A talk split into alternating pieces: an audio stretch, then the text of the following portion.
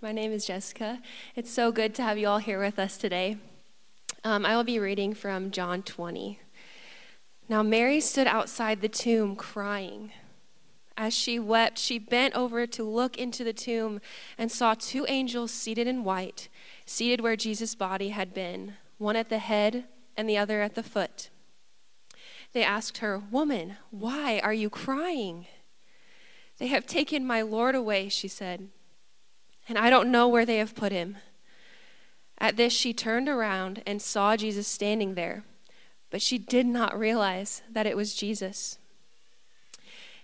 He asked her, Woman, why are you crying? Who is it that you are looking for? Thinking he was the gardener, she said, Sir, if you have carried him away, tell me where you have put him, and I will get him. Jesus said to her, Mary. She turned toward him and cried out in Aramaic, Rabboni, which means teacher. Jesus said, Do not hold on to me, for I have not yet ascended to the Father. Go instead to my brothers and tell them, I am ascending to my Father and your Father, to my God and your God. Mary Magdalene went to the disciples with the news I have seen the Lord. And she told them that he had said these things to her. Would you pray with me?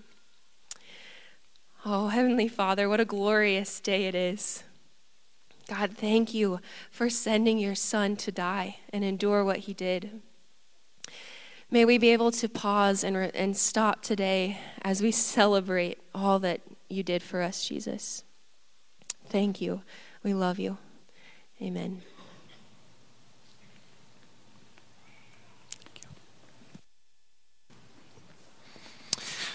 Well, good morning. Good morning. What a beautiful reading that is of that first Easter morning. My name is Adrian, and I'm one of the pastors here at Kearney E Free Church. If you're joining us in the venue, welcome to you. If you're joining us online at Kearney E Free Church, we extend a special welcome to you as well. Uh, so good to be together here on this Easter morning, isn't it? What a joy. What a joy to be here for Resurrection Sunday. Y'all look good. You clean up okay. Not bad. I put on my best. If you come here on a future Sunday, I won't be this nice. Sorry. But uh, this Sunday, Resurrection Sunday, what a joy it is for us, and uh, we, we bring our very best to God as we get the joy of celebrating kind of like the biggest day of the year for Christians. That's what Resurrection Sunday is. It's the biggest day of the year for Christians. It's the day that validates everything that we believe.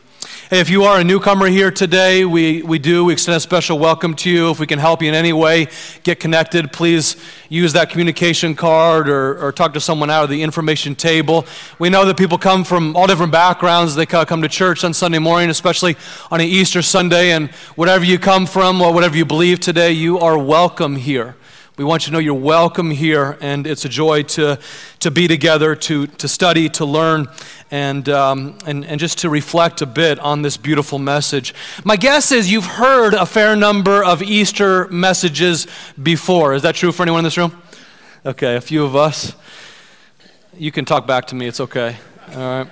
I've given a fair number of Easter messages before. And uh, there's a certain like fear that I feel as I come to Christmas messages or Easter messages that like you already know how the story ends. And when you already know how the story ends, sometimes familiarity can breed contempt, they say. But I think more likely what familiarity can do is kind of breed a yawn. And so I'm going to do my very best not to make you yawn today, and you do your very best not to yawn at me today, okay? This is a familiar message, I know that.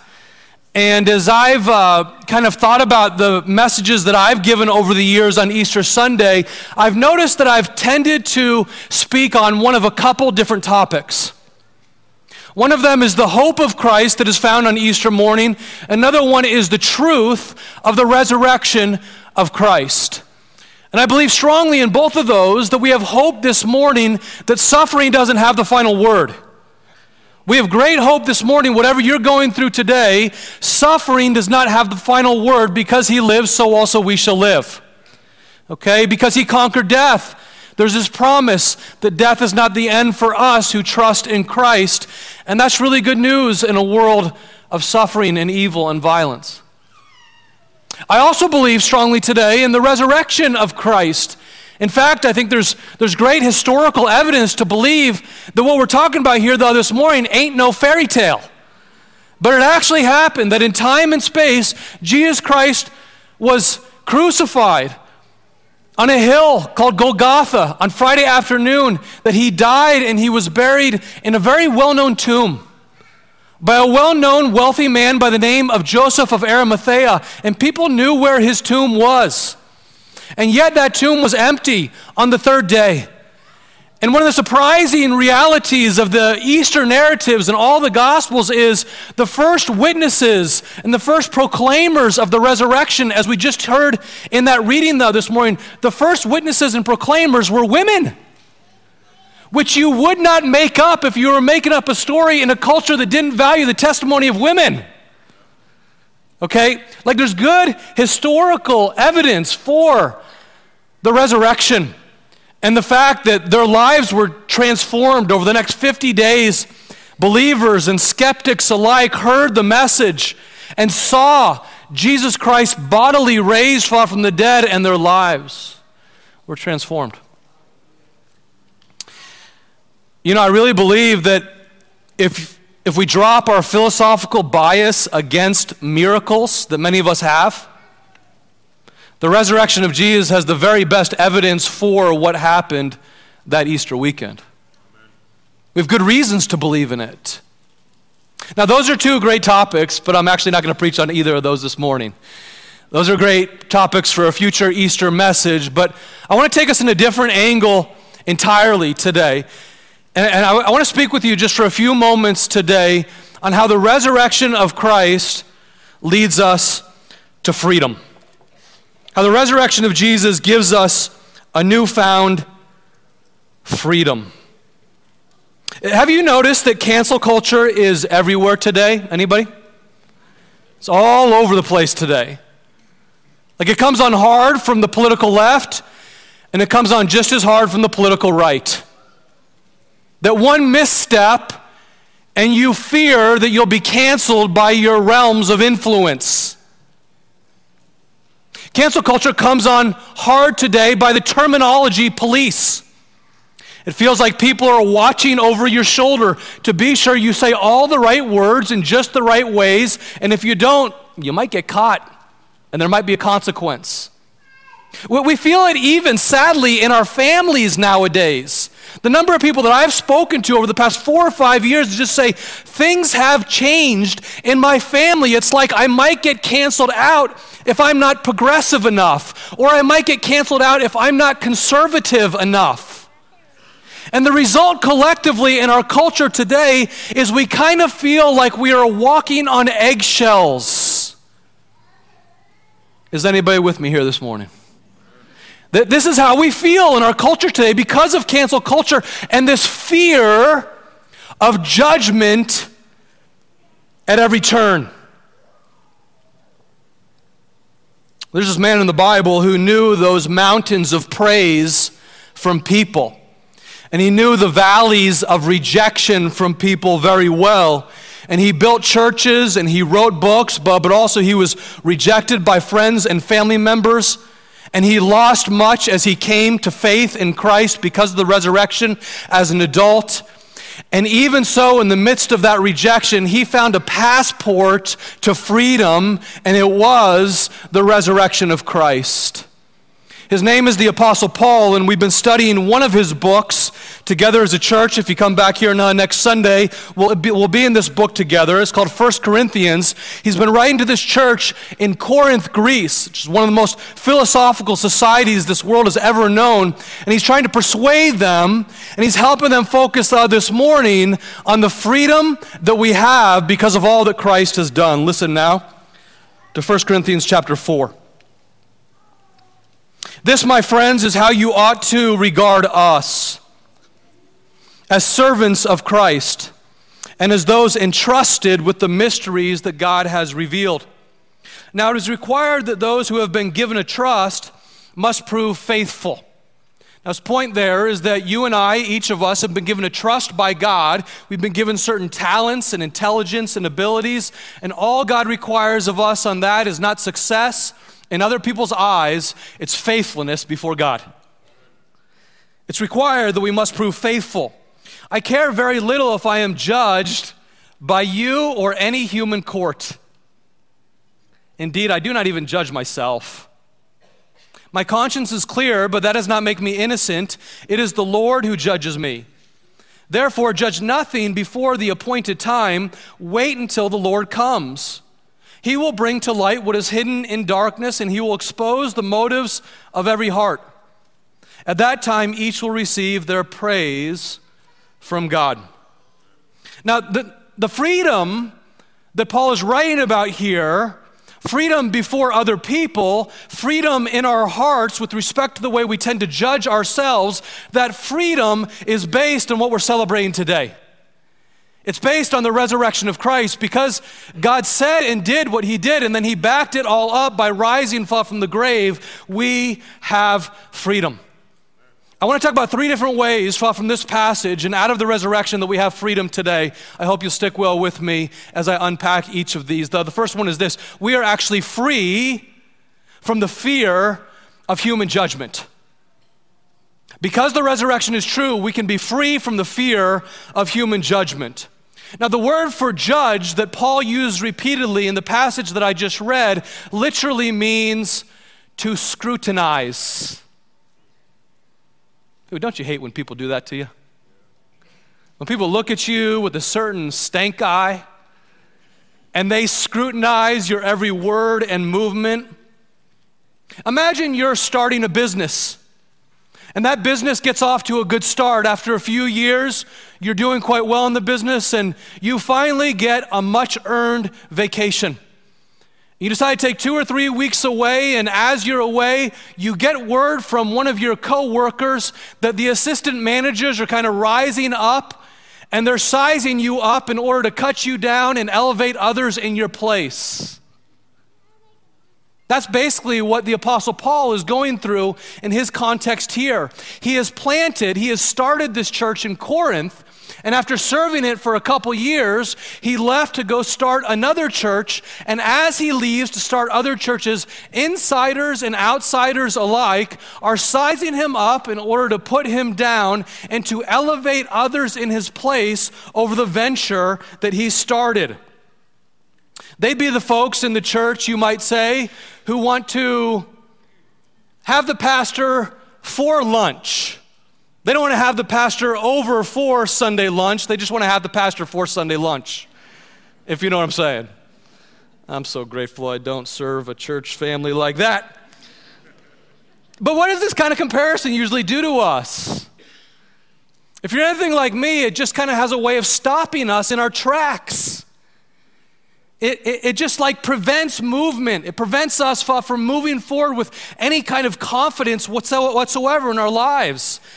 It even makes us question our place in this world. And so, my question is like, what do you do when you're facing that kind of shame? When you're facing that kind of judgment from cancel, cancel culture all around us? Please notice what the Apostle Paul did. Would you read this verse out loud with me? 1 Corinthians 4 3. Please join me. I care very little if I am judged by you or any human court. It is the Lord who judges me. Wow. I heard you over in the venue. Thank you. Wouldn't you love to believe in that? Like, not just say those words, but to believe those words. I care very little if I'm judged by you or any human court. It's the Lord alone who judges me. This is a man who's living by a different scorecard altogether. He's reminding us that we don't need to size others up in order to put them down, and we don't need to earn human approval because we got God's approval. And the fear of man is always, it's always been a trap. The fear of women has always been a trap, but those who trust in the Lord are kept safe. And because the resurrection is true, we can trust in the Lord and what He says about us, and we can be freed from all of the human tribunals that have a way of pulling us down.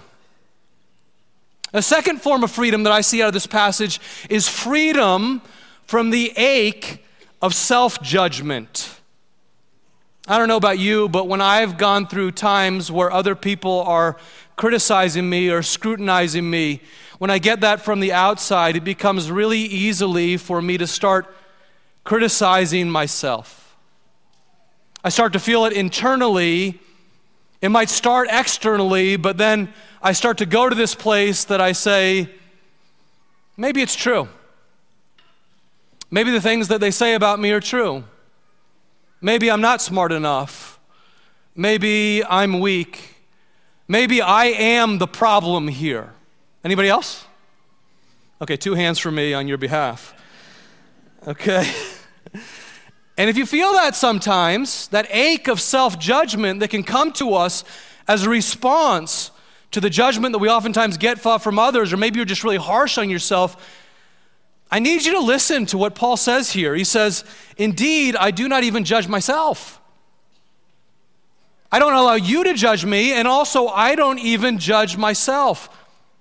My conscience is clear, but that does not make me innocent. It is the Lord alone who judges me. He's saying, Of course, I've made mistakes. I've sinned. And I've apologized to you when I've sinned, he would say to his church. And I've sinned before God, and I've apologized to him, and he's forgiven me. And therefore, my conscience is clear. And I can relax a little bit. I can chill out a little bit far from all this self condemnation that we have a way of falling into. My conscience is clear before God. In other words, he's saying, I don't really care that much what you think about me. And I don't really care that much what I think about me either. I have a very low opinion of your opinion of me. And I have a very low opinion of my opinion of me. because I have one God. And I know what his opinion of me is. And my sense of self rises and falls on his opinion of me. And I'm free from other opinions because I live before an audience of God alone who died and he rose again and the grave is empty. You see, these are the implications of resurrection truth. You begin to live with a newfound freedom. And perhaps you've had a failure of some sorts that's kind of like emblazoned a scarlet letter across your chest. And it's been so significant to you that it's been really, really difficult for you to forgive yourself. And you say, I understand that God forgives me, but I can't forgive myself. It's been too much and it's defined me for too long. You think about that woman, Mary Magdalene, that we heard her story. Well, let me tell you a little bit about her story. Before she she sees the resurrected Christ before she's the very first witness and the very first proclaimer of the resurrected Christ. You know what she was first? She was a demon possessed woman. Outcast anyone? Self hatred anyone? This was Mary's lot in life. It was one of self hatred, is one of being an outcast wherever she went. On top of that, church history seems to indicate that quite likely not only was Mary a demon possessed woman, but also she was a prostitute. Outcast anyone? Self hatred anyone? And yet she experiences the freedom though, that is found in Jesus Christ. That Jesus says, I will forgive you, Mary. In fact, I will die for you, and I will rise again to validate your confident trust in me. And so she begins to stand firm, learning full well, it is for freedom that Christ has set me free, therefore I can stand firm. And you think Christ can't forgive you? He forgave Mary of Magdalene, of those sins, and that kind of scarlet letter, and whatever it might be. We could go on and on with all kinds of stories in the Bible, but the simple truth is Jesus came and died for your freedom. It's for freedom that Christ has set us free, therefore, we stand firm. I'm not talking here about political freedom, in Galatians 5, which you see on the screen right now, is not about national freedom either. That is thinking too small. I'm talking about the freedom that comes from knowing I don't live before any other witnesses, I live before God. It's the freedom that comes from knowing I can obey God in everything, regardless of what other people do, because other people are not my judge and jury. It's the freedom that says I will follow God's will in everything. And this is what He's given to us. If the resurrection is true, my friends, you can be free from that self hatred, from that ache of self judgment. You can be free from the fear of judgment from other people. And then finally, if the resurrection is true, I actually believe we can be free from the fear of death's judgment. Look at verse 5. Paul wraps up this way He says, Judge nothing before the appointed time. Wait until the Lord comes. By the way, wouldn't that be great if we all just followed that? Wouldn't that be great if every Christian just said, Oh, I'm going to go with that, judge nothing before the appointed time? I will allow God to be God. And I will step out of the door of judgment myself. I'll allow Him to do His job. Wouldn't that be great, my friends? That's another sermon for another day. Judge nothing before the appointed time. Wait until the Lord comes and He'll take care of it. He will bring to light what is hidden in the darkness and he will expose the motives of the heart. At that time, each one will receive their praise from God. You see, what the Bible teaches is that one day Jesus will return to this earth and he will make all things right.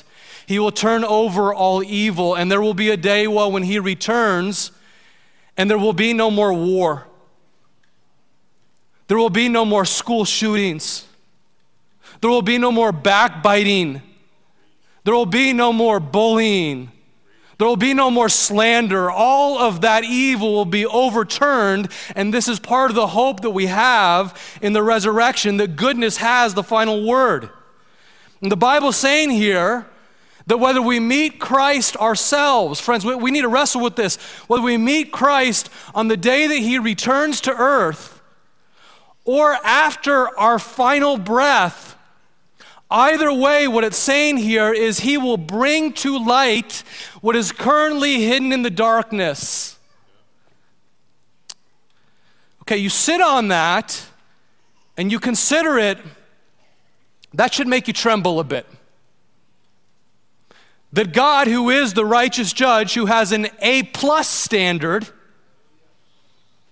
okay, not a B minus standard like us. An A plus standard will bring to light what is hidden in the darkness.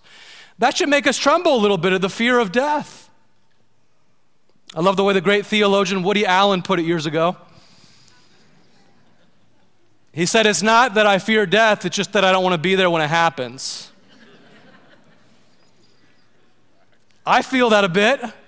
We all feel that sometimes, and that's okay to feel that to some degree as we consider the reality of meeting the God of the universe. But, my friends, what, I want to tell you is that if you trust in the finished work of Christ on the cross of Good, of Good Friday, your fear of death begins to melt. You just start to trust that the one who conquered the grave and says, Those who trust in him shall live forevermore. As you trust him, your fear of death begins to diminish. It began on Good Friday and it culminates with Easter Sunday. And what began on Good Friday is the promise that God demonstrated his own love for you in this that while we were sinners, while you and I were sinners, Christ Jesus died for you. He died to cover over every misstep that all of us have committed. His blood is sufficient to cover over all of that. And all we need do is come to the cross empty handed and say, I receive your forgiveness, O God. I receive your love, O God. And then out of receiving that love, then we see that empty tomb and the reality of the resurrection. And friends, we become noticeably bold in the face of suffering or sickness or death. It actually can happen that we can grow in freedom in the midst of suffering, not fearing anyone, not even fearing death's judgment, because there is now no condemnation for those who are in Christ Jesus. Wow.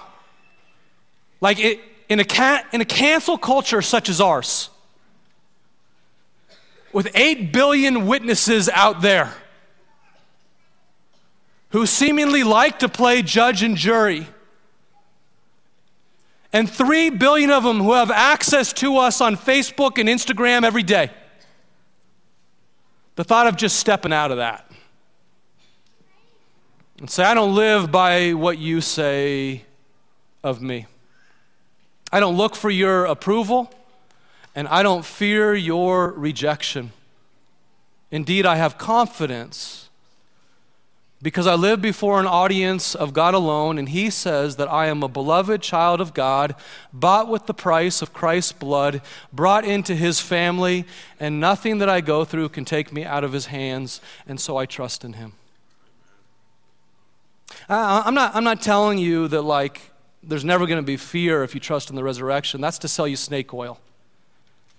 And I, I don't believe that. We, we are, we'll go through times of fear.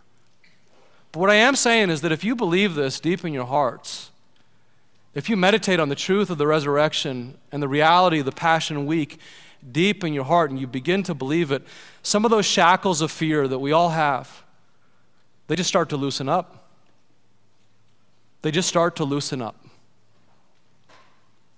because Christ has been raised from the grave. And because the resurrection is true, everything that Jesus says about your future is true. Because the resurrection of, tr- of Christ is true, you can let go of self hatred.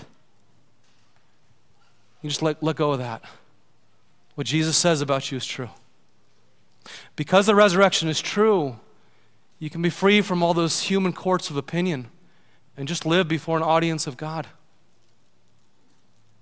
Because the resurrection is true, I even believe that if you're sick today, if you're at the end of your life, if you're facing death, and frankly, all of us are facing death, aren't we? We don't know when it's going to come. But because the resurrection is true, we can sing along with the Apostle Paul as he wraps up this beautiful letter, this little book to, to the Corinthians, he says this Where, O death, is your victory? Where, O death, is your sting?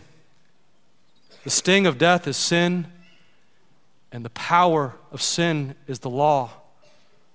But thanks be to God. Thanks be to God that He gives us the victory through our Lord Jesus Christ, who's conquered the grave and He lives forevermore. Amen. Would you pray with me?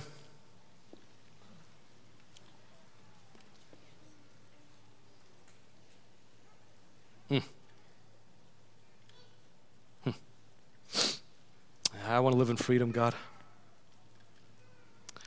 So good to know this. It's for freedom that Christ sets you free. Therefore, we need not take on any yoke of shackles, any slavery to human opinions ever again. We can stand firm in God and follow Him alone. Thank you, Lord.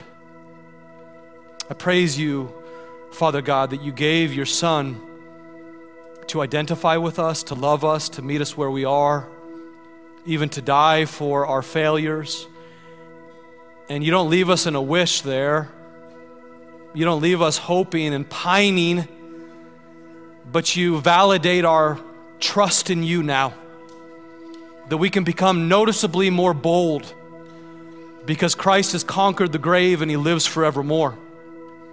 And so, Father, I'm asking for all my friends in this room that you would give us a deeper reality of the freedom of God. That we don't have to live before people, we can live before God alone. And we don't have to constantly criticize ourselves. We don't have to fall into this self loathing that we get into.